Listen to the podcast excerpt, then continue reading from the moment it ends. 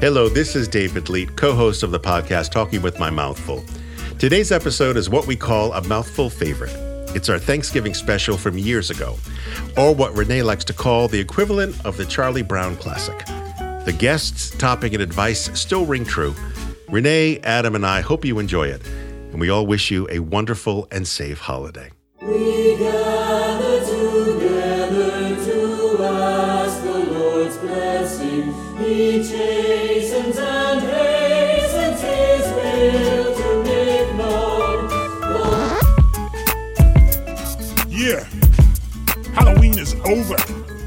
Tired of all this candy. I'm ready for my turkey day, suckers. Thanksgiving is back and it's gonna be delicious. I've already rehearsed my wishbone wishes. Candied yams, cranberry sauce from a can, black olives on my fingers. Because I can, man. But nothing else really can compete with a plate piled up with fresh turkey meat. Renee, you know, this is our first Thanksgiving together. Do you realize that? Really thought about it like that. We've worked together for what, four years? Yeah, This is our first year across the table for Thanksgiving. interesting. Hmm. And it does kind of feel like Thanksgiving because whenever we spend this much time together, I do feel like I need a drink. Yeah, well, you know, it's just like family, isn't it? Argue and drinking, argue and drinking. So tell me, you I really don't know what is it you like about Thanksgiving most? You know, I like the emphasis on people. Mm-hmm. I like the fact that E and I crowd out the rest of the world. Actually, our families are all far away, so we tend not to travel on Thanksgiving, and it's just the two of us. Mm. And I really like that. It's not the traditional turkey dinner. What do you have? It varies from year to year. One year we made turkey sandwiches and grabbed some bottles of champagne and took my Jeep out to the beach. And it was just the two of us in the waves, and it was perfect. It's nice. Uh, last year we had Momofuku fried chicken. Mm, uh, on the we- site. Yeah, it was close to turkey, we thought. And we stood there in their kitchen and we ate that chicken right as it came out of the fryer. And we had champagne and candlelight. And to me, it was perfect. I'm imagining that's not how you and the one celebrate Thanksgiving. though. Oh, no, no, no. So, what do you like most about Thanksgiving? What do I like most about Thanksgiving? I like people fawning over my food. Oh, jeez. Falling all over the buffet table. That's what I like. Do they actually fawn? They do. They do. They fawn. There's the pumpkin cake with maple cream cheese frosting. Readers always rave about that, actually. There is the uh, celery root and potato gratin, which is fantastic. There's the two Portuguese stuffings, one with bread, one with potato. And you know what happens? Six o'clock, the curtain rises, and there I am, and everybody. It's the David It's- show. Yeah, yeah, that is not the first time I've heard that. And everybody comes in, but what people do not know, this is the secret. People do not know how freaked out I am inside. The whole day, I'm freaked out. Why? You think about it. How many times a year do you make turkey? I make it once a year. So I get turkey amnesia. And so it's just a very anxious, provoking day for me. Well, I think a lot of people feel like I- that. I agree. They forget that practice makes perfect and that they can't expect perfection out of something that you don't do that often. Yes, and that is why we have put together this Thanksgiving special where we've got lots of experts telling you everything you need to know. We have got Tom Douglas with some outrageous menu ideas. Yeah, his ideas are great. Yes, then there's Lynne Rossetto Kasper talking about some pretty wild Thanksgiving disasters and And how to learn not to let them happen to you. how to avoid them. And we have John Bridges, our expert on etiquette. I love John Bridges. Boy, I'll tell you, he is very funny. And some other folks that will help you make maybe not the perfect Thanksgiving, but one that will be extraordinarily memorable. My name is David Leite, and I'm the publisher of Leite's Culinaria. And I'm Renee Schettler Rossi, its editor in chief.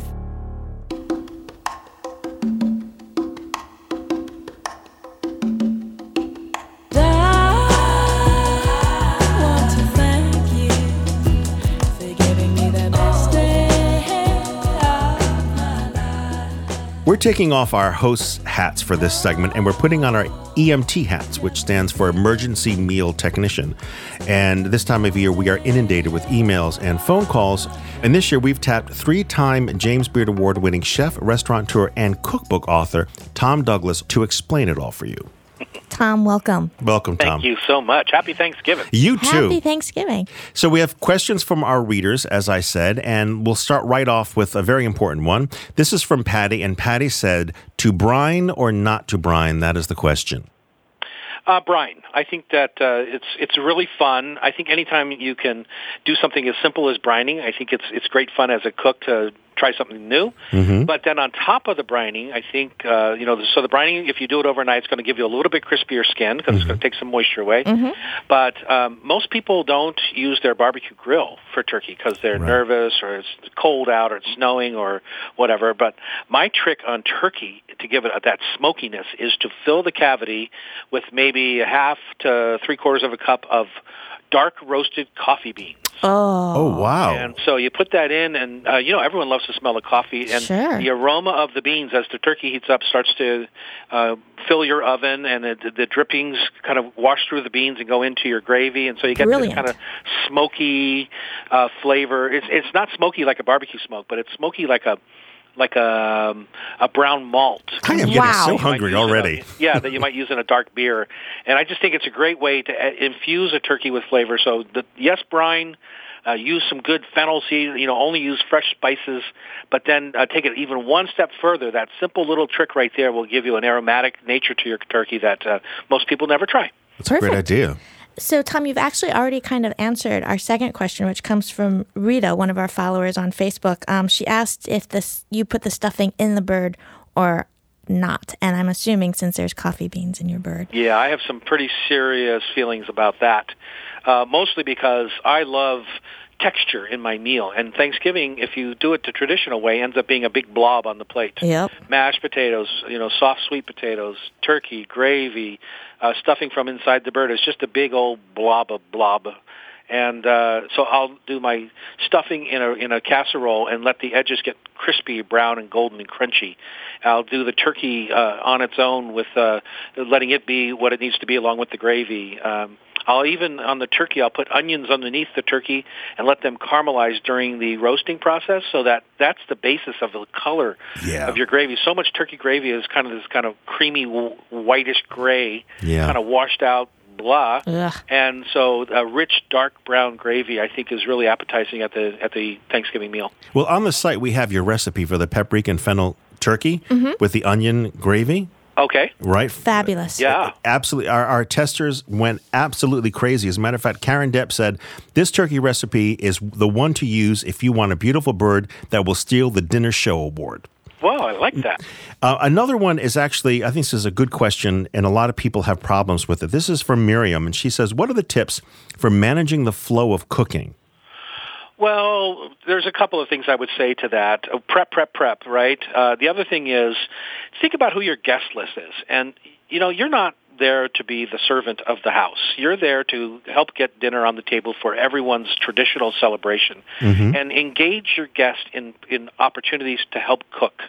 Uh, and so when uh, my niece and nephew come over, they're going to be on the salad, and when this niece and nephew comes over, they're going to be on the butternut squash soup. And uh, you know, we're going to take care of the brining of the turkey and get it in the oven and do that long roasting process. But my friends Pam and Mike, they can take over the scallop potatoes. Uh, you know, someone else can do the the spiced peaches. You know, so Love it. yeah, these are all ways to throw a big dinner and not have you not be able to be back on your feet till after New Year's Yeah. uh, Right. because it's such a difficult scenario. So I think that for any big dinner is to engage. People love being in the kitchen, right? Where do they hang out the most? The kitchen. Always the kitchen. Yeah, Yeah, just give them engage them in the specific. process. Yeah. Okay, so the inevitable question. Yeah, here we go. This is from Lori. What menu or recipes would you prepare for a vegetarian Thanksgiving? Uh, well, you know, in our company, we actually have a chief vegetable officer. Uh, Nice. we are all about trying to get uh, a better presence of vegetables on the plate, eating the rainbow, so to speak, and and, and lowering the uh, the protein ounces at the center of the plate, and just changing the process. Uh, so, from a veg- vegetable point of view, I would kind of do just that. I would instead of trying to say. You know, chefs used to be, if you asked for a vegetarian meal in a restaurant, they, oh, we'll make you pasta primavera. So, you know, that's just like a, mix of vegetables with some pasta and some butter and white wine. Instead, think about each vegetable separately. So let's just say um, you have beautiful carrots. So let's do carrots roasted in the oven with tarragon and maybe a little um, rose hip yogurt. And now that's one dish. Mm. Mm-hmm. Mm-hmm. Let's take some cauliflower, break it up, roast it in the oven, and let's make a cauliflower with golden raisin and black cardamom. And let you know, let's focus on the cauliflower. And so now that's a dish. And so when you're just like a turkey dinner where you're scooping up mashed potatoes, you're stu- scooping up green beans, uh, you're putting on the turkey. You're you, instead you're just doing it with vegetables, and but the vegetables are all competent in their own right.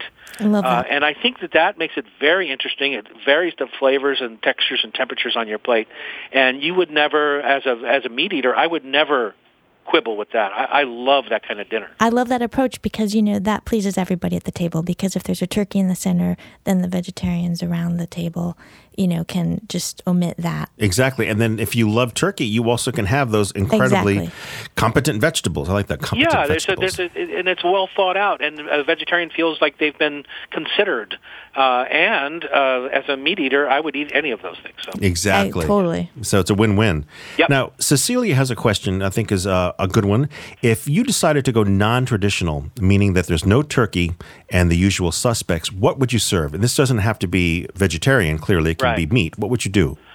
Well, I would definitely do a whole king salmon, and that's something that we do at the same time in our house. Uh, every year, we have a whole roasted fish that's stuffed with slices of sweet fennel, onions, the fennel fronds. We tie it up. Uh, I put it on the charcoal grill.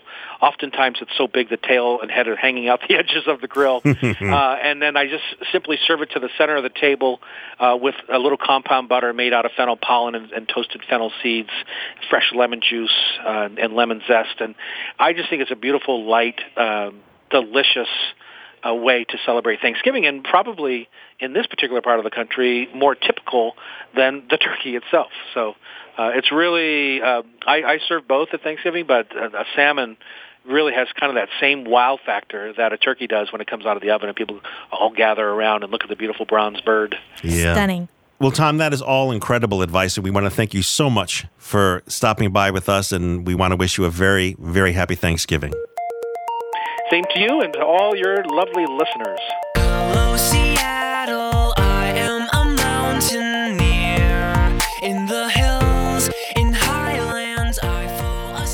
Tom Douglas is the chef and owner of countless, well, okay, maybe not countless, maybe a dozen or so restaurants in the Seattle area.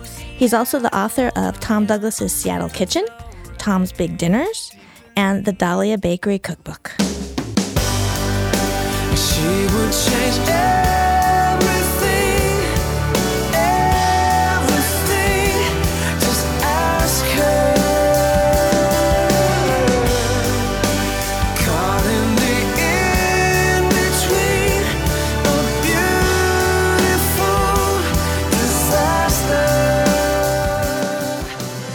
Renee, did you know that the NIH has conducted a survey that said more anti anxiety drugs were taken on Thanksgiving morning than any other day during the year? Do you know that? You know, I did not know that, although somehow it just Well, doesn't surprise me. I'm lying. I'm lying. But, you know, it should be. No, that should be the case. Think about it how anxious people get. I freak out on Thanksgiving morning. well, about the family coming over or no, about, the, cooking, part, Yeah. right? So that's the reason why we have invited the doyen of disasters of the Thanksgiving kind, Lynne Rossetto Kasper, who for more than a decade has heard every disaster humanly possible on a radio program, the Splendid Tables Thanksgiving morning broadcast, Turkey Confidential.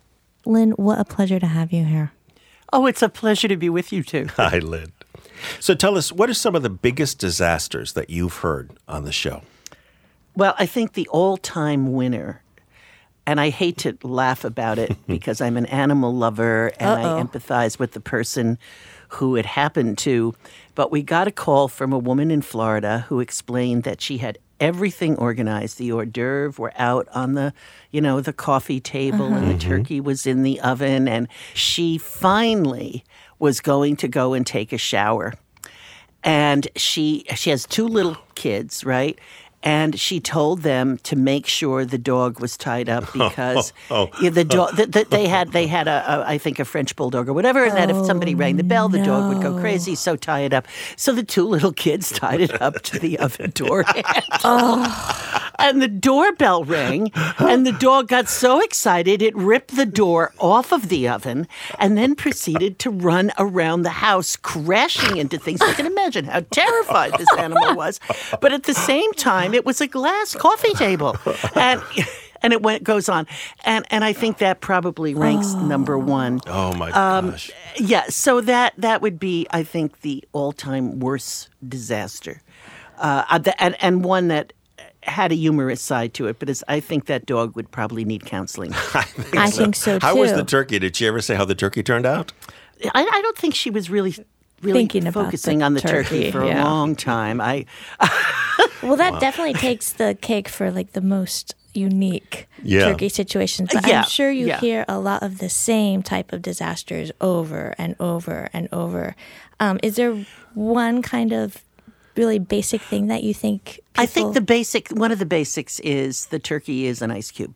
Yes, Yeah. we and hear that. and and and it's really this is a tough one because you know the fastest and yet safest way to defrost a turkey and they're usually large so you can't get them in the microwave and even if you do you're still going to have a lovely ice ball at the very center of the bird Right. and you know it's the idea of putting them in a sink I, you could even put them in a sink of hot water Mm-hmm. the if you're really crazy about it to get it done but I always wonder if one of the things we should have on hand, just to be on the safe side, is a buzz saw or a large, you know, one of those things that they carve trees with, you Yep. know, the Sure. hand thing.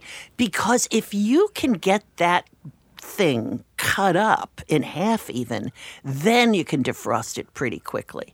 Uh, but the other thing is to think about, you know, as you get it defrosted, you start cutting along the back of that turkey. Yeah. And as soon as you can, get two strong people. and You may be one of them, and you start prying that bird out so that it's butterflied. Right. Well, and yes, that would go about- very fast. Yes. Yeah, yeah. Defrost and very then, of fast, course, yes. yeah, the second disaster is somebody took the turkey out yesterday afternoon and left it on a counter where nobody saw it. And mm. can we make the turkey? Oh, Yeah. And you know the answer to that one. yeah, yeah. Yeah. That's a big no. and- yeah, but it's very. There was. There have been several of these, but there was one very funny one where this woman was just devastated. And I said, "But look, you know, there's probably some markets open. You can do a turkey breast. You can butterfly it. You can do everything you want to do with it. Mm-hmm. You know, and you could. I mean, if you're, if you can't, I mean, you could cook that thing in an hour. You could make scallops, whatever." And she said, "But look, our family's really healthy. You know, can I pay to the bird?" You're so healthy she leaves it Oh out overnight. Yeah, but you know, really she figured, funny. oh, what, what, what would it hurt once? Right, right. Exactly. So I think one of the reasons people experience so much angst when they're cooking Mm. Thanksgiving dinners, there's so much to be done and only one oven. Well, I have two, and I still freak out. Yeah, you freak out about everything. uh, so Lynn, That's so good to hear. It's true. so reassuring. Lynn, have you ever heard from people who have tried to make turkey in other ways to save oven Oh, space? oh, yeah. Really, I think one of the most original ways of cooking a turkey we've ever heard was a roofer who called in and said, "All you laughing. people with your ovens, yeah, you're. I mean, you do know what's coming, right? I don't. It- it- all right, this involved a bucket, tar, and a great deal of tinfoil uh, or aluminum foil." And what he explained was, what he did is he took a large bucket, Yeah. half, uh, you know, quarter filled it with tar, wrap, seasoned the bird, wrapped it up in many layers of tinfoil, put it in the bucket, and surrounded it with hot tar. wow. Now, it wasn't a huge turkey. It was not probably a modest sized turkey. a tar baby. It Yeah, well, really you is know, our we- baby turkey. Oh, well, it's a tar baby turkey. But the other thing is, think about this: we bury pigs. Yes, we to do, Cook, yes. Right, Yeah, that's true. right. I mean, Yeah. there's, there's. I mean, you can cook, you know, in um, hot stones, and you put the dirt on and Yep, the clay and the, you know, whatever it true. is, the leaves. Why not a tar bucket? Why I think not? for the average cook, yeah. I mean, the tar is a little hard to get a hold of, but exactly. and getting it up to the temperature hot that you need. coals, too. You know, I could see Yeah, doing that on the in a if you've got a fire pit in your backyard. oh, oh, God, this is Absolutely, and if you've got a Bearing it. grill, you know, on your on your fire escape, Mm-hmm. uh, and you hope it is not twenty below with forty mile an hour gale force winds, you can grill. And and the other thing that's really neat to know Mm-hmm. is if you are not into presenting the whole bird at the table, Yeah. you know, with the ta-da moment, uh, uh, what you can do is you can cut up that bird. You can roast it and then you can tuck it back in the oven for a reheat. Or you can just roast it. And remember, the bird has a 30 minute rest period. That's true. It's a and if long you- one, yeah. Yeah, and if you've been strategic, you've done everything, you know, you've done, and no recipe on that menu should end with serve immediately. Exactly. Yes. You yeah, know, because otherwise you're insane. That's suicide. Yeah. And so the idea is you slip everything into the oven and, and then, you know, the bird's sitting there over there in the corner getting its 30 minute rest so it'll be juicy, tender, and wonderful. Oh, that's wonderful. Lynn, thank you very much. I hope people who are listening at home are getting a good chuckle and also some good tips from what you said. Thanks hope so, so too. much, Lynn. You're welcome and have a great holiday. You too.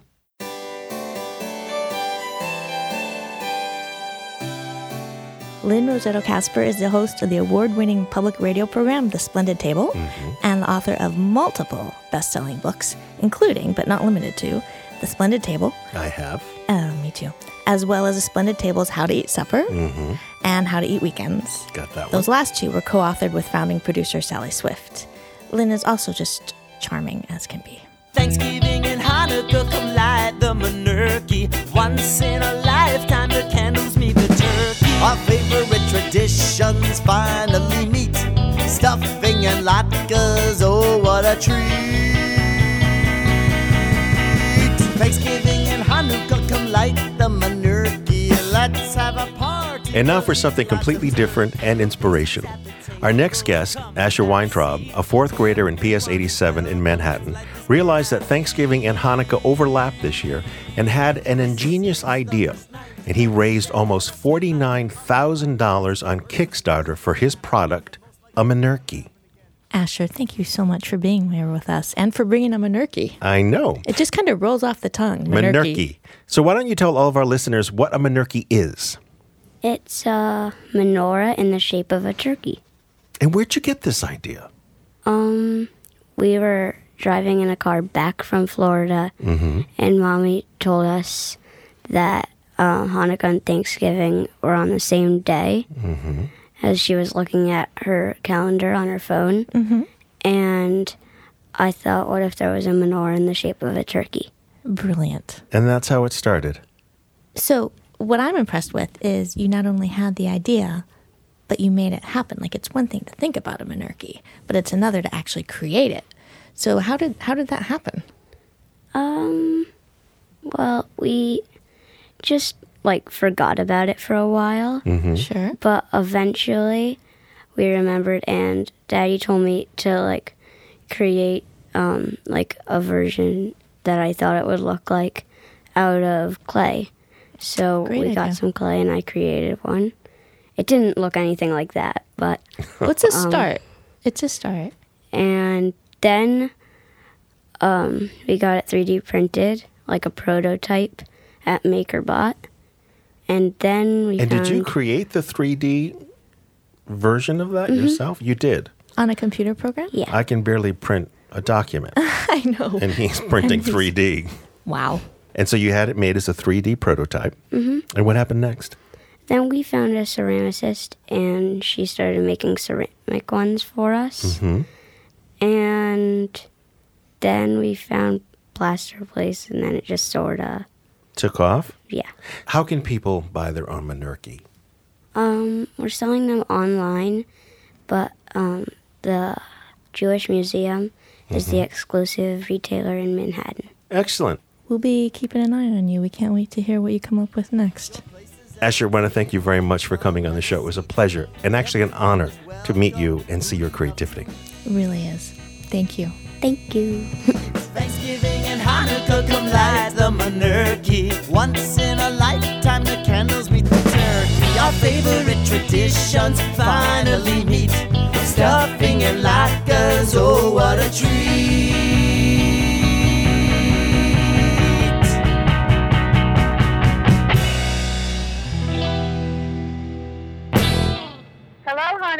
Happy Thanksgiving.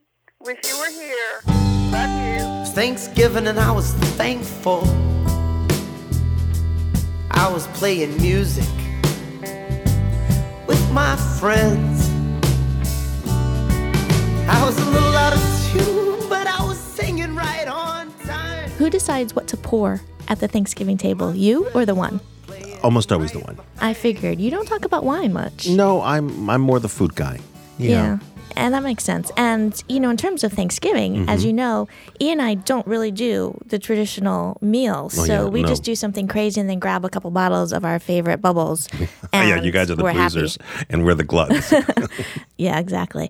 Well, so that's exactly why neither one of us should be recommending wines for the Thanksgiving table. Very good point. Here to help us Mm-hmm. is Josh Wesson, award winning former sommelier turned wine drinker advocate. He's all about real wines for real people. And I mean, we're talking less than $20 a bottle for outrageous wines. Well, that's excellent. He founded Best Cellars, which became famous for stocking wine not by country or by grape, Right, yeah. but by actual things that can help you, like soft, juicy, and luscious wines. Adjectives. Adjectives. Thank you. That's the word I was looking for. Uh, I'm going to stop talking and let Josh do some talking now. Welcome, Josh. It's good to be here. Taste the final frontier. Ex- Isn't it? Who knew? So we've got a lot of people listening, I think, who are really anxious about what wine to serve at Thanksgiving.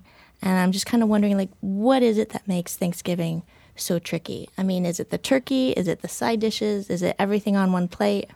Who I think at Thanksgiving we tend to uh, channel this collective amnesia because, of course, Thanksgiving happens every year. Exactly. We know it's going to happen every year. We know exactly when it's going to happen, and we know who's coming to Thanksgiving and what they want to eat. We know what we have to cook, and yet we forget everything about how to cook it. I mean, how I can't tell you how many times I've forgotten how to roast a turkey. Well, actually, we'll help you roast your turkey if, you, you- help us pick out The what wines wine. for our turkey. Well, you know, I mean, the angst that you channel in trying to figure out how to cook Brussels sprouts and turkey and stuffing over and over again in this kind of, you know, uh, shared uh, world of, of Groundhog Day, where we wake up and we just have to repeat ourselves over and over again every Thanksgiving. Same thing happens with wine, but but I'm here. I, I'm holding the, the the gifts from the Temple Mount, you know, and these are not rules that tell you what to have. I'm here to say, forget about worrying. Mm-hmm. Forget about the anxiety. There should be no anxiety because you can almost do no harm when it comes to serving wine with Thanksgiving dinner. There are some things that are better than other things, and there are some mm-hmm. things that you should avoid, and we'll go over that in due course here. But the bottom line is you can't do anything terribly wrong because it's not a holiday that demands pointillist precision when it comes to matching. It couldn't mm-hmm. because mm-hmm. think about your Thanksgiving dinner. It's a kaleidoscope of textures and tastes and mm-hmm. flavors and smells and an even bigger kaleidoscope of, of personalities and wants and desires. I'll and, and you've got this wild riot of people and, and, and, and plates and foods on the table. It would be impossible. Even Boutros Boutros Ghali himself couldn't couldn't couldn't make peace with all the stuff that's before him. I mean, it really makes you know bringing together the Arabs uh, and and the Israelis a piece of cake compared, Right. compared to Right. trying to make peace with the stuff that's on Thanksgiving table. So forget it. Know that you can't do that, and nobody wants you to do that. You know, the the only things that you really need to remember are that you should buy copious quantities of wine because the more you drink, the more amusing your relatives become. You know, it's really that simple. And and you need three different kinds of wine. You need a white, you need a red, and you need a sparkling Oh, wine. thank God you now, said that. we can talk about the specifics of what kinds of sparkling white and red would go best with the wild array of dishes on the table. But the bottom line is, you don't have to hit the bullseye with uh, with with a with a dart. You're not hitting the. You basically just don't want to hit the bird in the cage next to the dartboard. so so if you aim and hit any part of it, you're going to be fine. I think I can. and can people are going to be okay. So, what are the absolute do nots when it comes to wine at Thanksgiving? Well, um, you know, Thanksgiving foods, no matter how, how different each individual family's table might be, all share some common threads. You're going to have foods that are going to be wildly different in texture. Mm-hmm. Sure. You're going to have some foods that are completely savory. Mm-hmm. And you're going to have some foods that are savory, sweet, and some that are even pushing the level of sweetness before you ever get to dessert. Mm-hmm.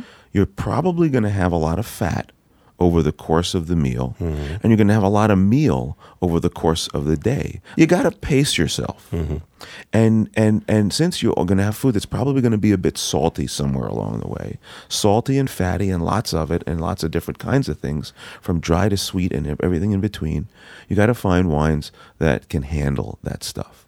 You know, I basically divide the world of wines into being a rifle shot or a shotgun, um, and we're looking for the shotgun approach, the, the the broadsword here, things that can chop down lots of foods, that can handle lots of flavors and textures, and not pose any problems. So you're looking for wines that are going to be modest in alcohol because if you're going to be drinking all day, Good point, yes. drinking high alcohol wines, I mean, y- y- you don't want to talk to God and it's a local call. that's that's not the way to go. So I generally cap the wines that I serve at Thanksgiving at about 13% alcohol, and you can see them on the sides of the bottle. You don't have to know anything; just read it right there. Um, I, I I I also like wines that don't have a lot of wood or oak. And I love oak in wine. I love oak in white wine. I love oak in red wine. I even like oak in certain champagnes. But what oak does is add a bitter component to wine, which can be pleasing a lot of times. But when you have a riot of flavors and textures, oftentimes that bitterness can turn around and spank you like a like a like a cat of nine tails, or a s it's like a scorpion sting. Uh, the bitterness will actually be exaggerated by high salt in food, for mm-hmm. example Okay. example, and that can be a problem. So I avoid wines that have any significant component of oak, whether they're white or red. So we're talking hmm. about wines that are modest in alcohol that you hmm. can drink all day, session wines, like people call session beers, modest beers, wines that don't have a lot of oak. And here's the key: hmm. wines that are going to constantly slap you in the face and wake you up from your food stupor and say, "Let's eat some more." Nice. and and what kind of wines do that? Wines that have good acidity, Yeah. wines that are mouth-watering, mm-hmm. wines that are palate cleansing, wines that are juicy, wines that emphasize fruit without being sweet. So you can have this kind of etch a sketch to the things that you taste. So you you have some food, you take a sip of wine, your palate's get, getting cleansed, then you can have some more food. And and if it's modest in alcohol and it's not too anything, mm-hmm. then then you're going to be fine.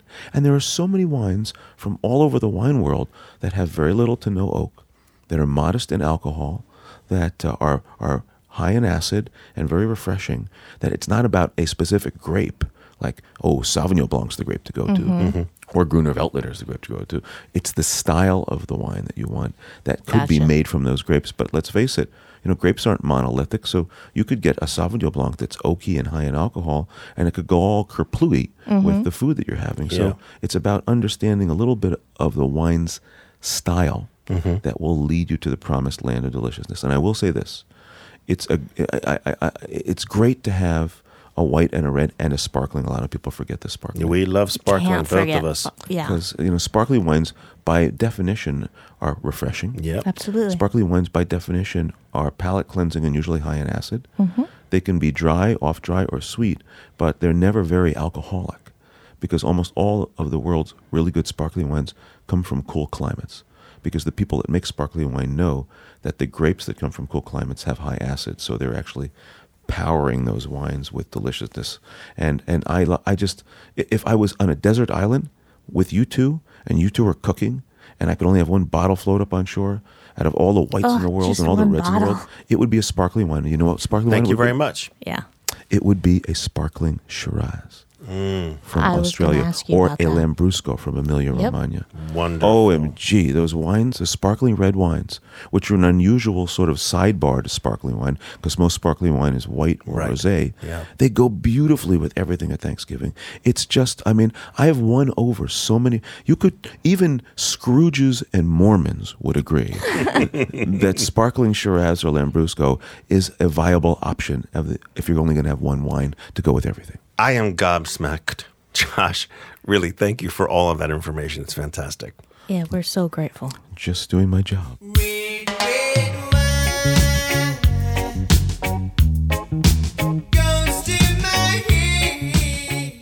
Josh Wesson is an award winning former sommelier, book author, and founder of the retail store Best Cellars, which caters to a clientele who, like us, have discerning tastes but sadly modest means. He's also a consultant for Fairway and also JetBlue.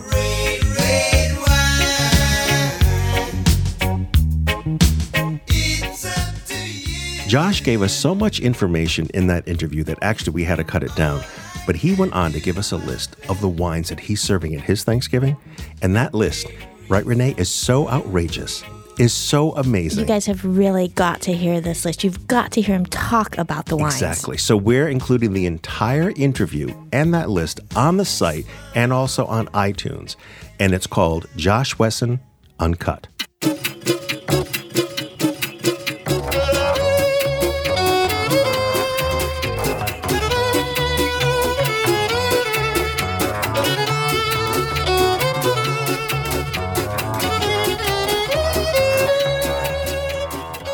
You know, Renee, ever since we had John Bridges, the author of A Gentleman at the Table, and our go to gent for etiquette on the show last time, I have gotten a lot of heat from people.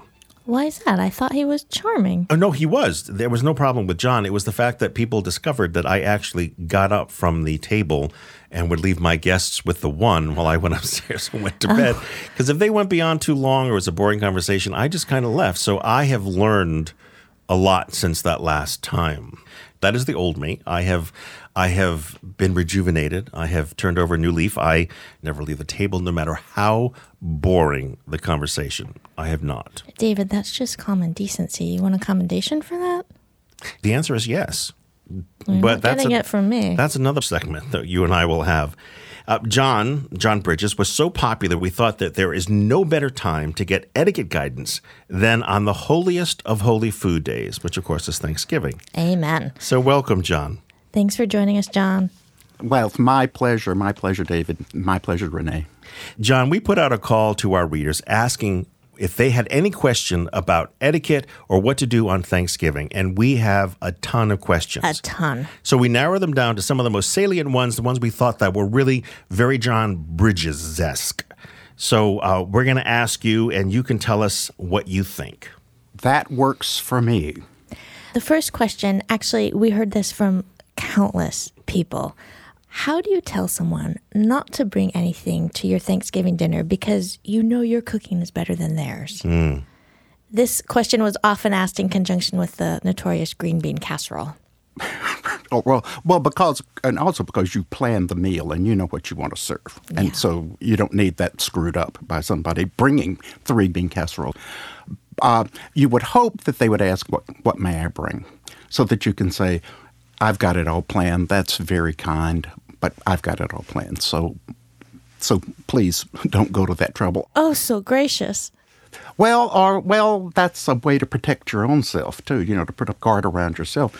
And if you like, you can say, well, you know, a bottle of wine would be really great. But then get specific about that. Say, you know, we're, I'm for dessert, I'm serving the pumpkin pie, and with that, I would love a prosecco, something like that, so that they can know what to do. But giving them direction, because if they're asking, they need an answer. If they don't ask and they show up with it, what are you gonna do? You gotta put it out. You, you gotta put it out. Yeah, obviously, it's a good thing you're not coming to my house for Thanksgiving. Well, and you can John. always say, look at what Aunt Betty brought. So it's clear that it's not by choice. that That's it on the right. And wasn't it wasn't it nice of Tommy to bring the cheese grits again? Right. That kind of thing. So here's another question that we got, uh, which I think is very interesting. This is from one of our readers who says, All the guests want to, quote unquote, help me in the kitchen, although actually what they do is just get in my way. But when it's time to do the dishes, everybody disappears. Can I decline their help before dinner, but say I would love their help with dishes after? Well, I've actually done both of those things when I've been throwing a large dinner party. I will say, have a drink, have a good time, because I have a nice big entertaining space with a kitchen island. They can have a drink and then be part of the experience of me cooking. If if they want to do something, I can say, "Here, open the wine," whatever. That kind of little task. At the end of the meal, when I have stacks and stacks of dishes, I have been known to say, "Hey, everybody, everybody, want to grab a stack of dishes and let's get this cleaned up." But traditionally, a gentleman, if someone asks, "May we help?" May we help with the cleaning up? Traditionally, they would say, "Oh no, no, I'll take care of that. I'll stay up till three in the morning. Don't worry about me." I'll just stay here in the corner in the dark doing dishes. Well, see, I must be a true gentleman because we never, ever allow any of our guests to help clean the dishes, clear the table, anything. It's always us. You're just worried they're going to break something. No, Well, that's what that's what I was going to say because then you end up with you know the same count of flutes that you started out with. No, that's not so much the reason. The reason is because we always tell them when we go to your house, we're not lifting a finger. Ah. well, that and that's lovely because then they understand. they know exactly where I'm coming from. Speaking of understanding and misunderstandings, this is actually a question that one of my girlfriends confided to me. She said, I know that if politics comes up before or during dinner, my father and my brother in law are just going to get into it again and they're going to make everyone uncomfortable and ruin the day. How can she handle that? Well, that's the joy of that lovely family holiday of Thanksgiving, isn't it? Um, if you if you know that everybody sort of agrees politically, I guess you can bring up uh, topics that say, "Did you see that piece in the Times this morning about such and such?" But even then, you're going to get people all heated up and take the fun out of the experience too. You really can say, you know, let's not talk about that. Let's move to another subject. Or you can just simply change the subject. Great. Or if they won't put up with that, you can simply say, would you guys like to take it out to the sidewalk? Okay. Oh, okay. So now we're going to go for the twenty-five thousand dollar question, which I know that this actually happened. That um, someone, a friend of mine, had a dinner party, and one of the guests got so riled up that he sort of up and jumped on his chair with his butt, and then broke an antique chair. He was so angry. This was a Tom Cruise. This was a Tom Cruise moment. Uh, he, no, he wasn't jumping up and down on his feet. He sort of like just went on his butt a couple of times to make his point. Now, what would you do in that case when you realized one of your beautiful antique chairs were broken? Well, you would hope that they had done the jumping up and down while they were still sober so that they would say the reasonable thing, which is, oh my God, I'm so sorry. What can I do about this? And then you would say, oh, please don't worry about it, but then hope that they would come back to you saying, oh, no, no, let me, let me take care of it. Oh, you know what, John? I want to be you in a pa- in a future life. I just well, but you're that's going to be me being passive aggressive, hoping that they're gonna come Exactly. back. I was saying this Come- come gentlemanly back stuff with is very hope- complicated. Because you know good good good manners is very very often a very passive aggressive tactic, you know, and so you're going to hope that they come back and say the right thing to you. But wow. But on the other hand, if if they if it is your favorite, it's one of your favorite chairs, and it matches all the all the other chairs at the table, and it's been you know, and your grandmother sat in it while she was knitting afghans, all that sort of stuff. You can say, "Gosh, now now it's I'm so sorry, but now the set's broken." So, what do you say to a guest who thinks it's acceptable to unbutton their pants and pull out their shirt because they're so stuffed? Well, I'm glad. I'm glad it's their shirt. You said they were going to pull out at that because I was one, I was wondering where that sentence was headed. I was I was wondering when I, I, I, was, I was wondering where we were going on that. you know, all, all you can do if they do that, of course, everybody's going to stare at them, but people are going to know it's not your fault that they did this rude and awful thing. And um, you have the option of never inviting them to your table again.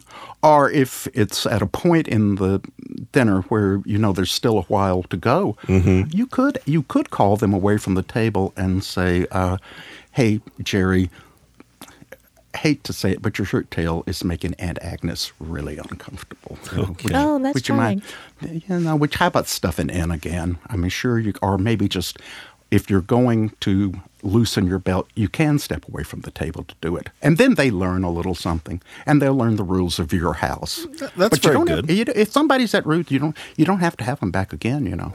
John, thank you so much Yes, John. Thank you. For Thank sharing you. your advice with us again. Well, my pleasure, my pleasure, and and a happy Thanksgiving to you. And to you. too. John Bridges is the consummate Southern gentleman, even if he is a little passive aggressive.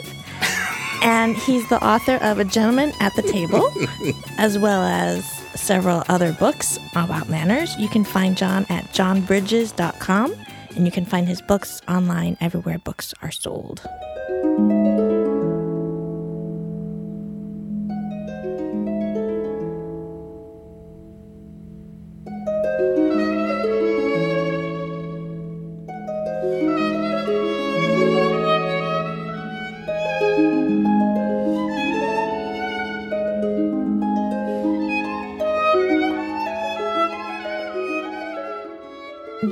Listen to music at the dinner table, David?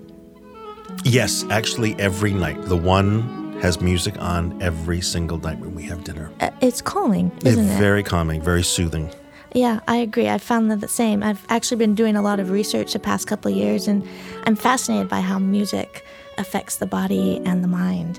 And um, actually, our next guest reminds us that sometimes dinner is about more than just the food, you know, and even more than what's on the table, who's around the table. It's it's about more than that. And I think our next guest is a perfect example of that. We have Kelly Hall Tompkins, a mm-hmm. concert violinist and the founder of Music Kitchen. Thank you so much for joining us, Kelly. Thank you for having me. It's great to be here. So, Kelly, that is an absolutely beautiful piece. What is it? That's the Saint-Saëns Fantasy for Violin and Harp. Hmm. And I recorded that for my last CD, and I've also performed it for Music Kitchen on a couple of occasions. Okay, so for anyone who doesn't know, what is Music Kitchen?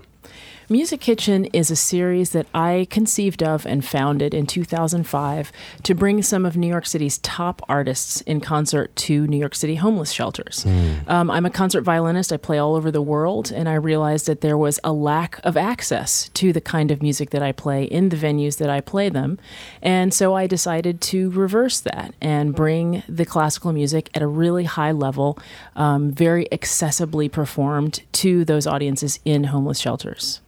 I think that's just beautiful. Uh, what possessed you to do this? Where did the inspiration come from? Have you worked in soup kitchens before? Or? Well, I mean, I think like a lot of great ideas, they come out of circumstances. I was, um, anytime I perform solo works, I like to run through them before the main concert for my friends and colleagues. Sure. And at a particular time, um, I a lot was going on. I just experienced the death of a dear friend, and I waited to the last minute. I couldn't really find any friends and colleagues available. My husband and I were volunteer cooks at our church shelter from time to time, and um, my husband got tired of hearing me say, "Oh gosh, who am I going to run through this concerto for?"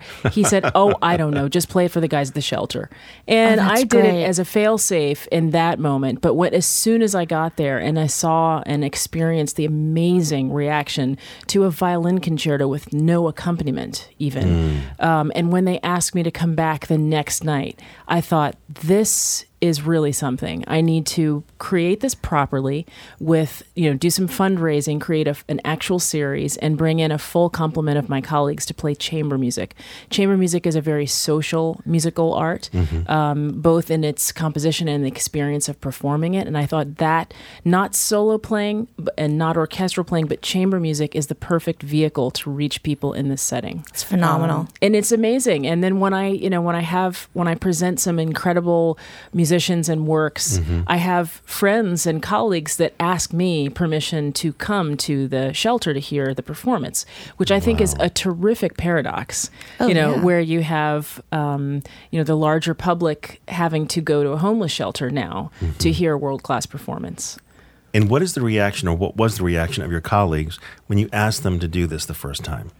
I was nervous about asking them. I wasn't sure. Sure. I myself was having lots of preconceived notions fall away, and I wasn't sure at what rate my colleagues were in that kind of a, a process. So I asked them to come. Um, and the very first performance, in fact, of the official Music Kitchen, this was after a year after my accidental foray into the idea, um, when I really galvanized my efforts and had the first performance. Um, at the church shelter, usually there is a volunteer who cooks for the evening and a, a, a paid coordinator. Mm-hmm. And the volunteer cook had not shown up that night. Mm-hmm. And we came arriving, you know, we arrived expecting to play. And I thought, who can appreciate Brahms when they're hungry? Yeah. And usually the, the paid coordinator just in a pinch orders pizza. But the second violinist, who I was already f- concerned for my colleagues, how are they going to feel about playing, you know, in the homeless shelter? They said, Right. we can't have them eat pizza. We have to cook something for them. Really? So, what did you make? Well, there was at that shelter there is a um, a uh, a planned menu Okay. for each night of the week. Okay. and the in- ingredients for that have already been Were shopped already for. So we pretty much stayed with that. It was some sort of um, red sauce and and we had to defrost some sort of meat. At the moment that people were due to arrive, you know, Wow. and cook the dinner and then play Brahms. So uh, my colleagues really got into uh, the the idea of service, both in cooking and that that limited um, time because that's not something that's part of the music Sure. kitchen mission. But in that case, we had to do it Um, and so my my colleagues were just really moved by the entire experience. And I remember one of the gentlemen at that men's shelter said, "Thank you so much for going way above and beyond the call." And being mm. here this wonderful. evening. And it was, yeah, just a truly magical evening. And I would say that Brahms is very appropriate to this because we know that he really enjoyed his food, especially yes. later in life. So and also for me, I, I think it's important to launch a project um, with things that are meaningful for you. And Brahms is definitely a composer that's very, very close to my heart. My mom, even, I think this might have been before she did this, but she sketched a portrait for me of Brahms. And it's just, Oh. Brahms is one of my favorite composers. I feel the music is so evocative and so powerful. And so I thought if I'm going to start this really important project, I want to start in the right place. What a lovely, lovely oh. thing that you do, Kelly. Thank Well, you so Kelly, much. thank you so much for coming on the show. And we really wanted to have you on this show specifically, which is our Thanksgiving special, because I'm sure many people have given thanks for what you've done. And we would like to thank you for what you've done for our community here in New York. And we both want to wish you a very, very happy Thanksgiving. Thank you so much. Happy Thanksgiving to you. Kelly Hall Tompkins is a concert violinist whose career spans solo, concert, and orchestral performances. She has a new video recording releasing this fall, which you can find on iTunes as well as YouTube. And she's also, most importantly, the founder of Music Kitchen, which you can learn more about at musickitchennyc.org.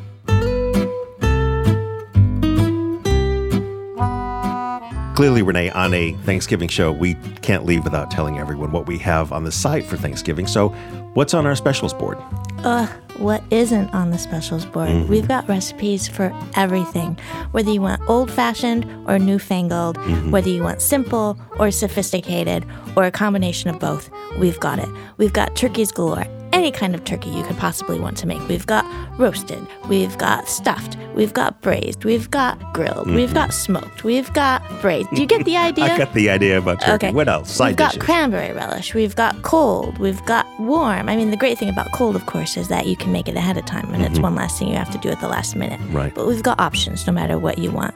We've got stuffings. We've got mashed potatoes. Oh my God, do we have mashed potatoes? We do have a lot of We've those. got vegan mashed potatoes. We've got the most uber butteriest, velvety mashed Rubble over potatoes your you could thighs imagine. mashed potatoes. Exactly. Maybe you, not me. um, we've got pies. Yeah. Oh, the pies. They're just lovely. And we've got You're everything sighing to fill over in. pies. Do you realize that? You're sighing over pies. These pies are so lovely. If you've had the pies, you'd sigh too. So, well, my dear, I really want to wish you and E a marvelous and happy and delicious Thanksgiving. Thank you, David, and the same to you and the one, darling. Talking with My Mouthful is produced by Tom Vagley with Jennifer Russell and is recorded by Paul Ruest at Argot Studios in New York City. Hello. Th- Sound like I'm 13 years old. Hello. 13 year old boy meets Julia Yeah. Child.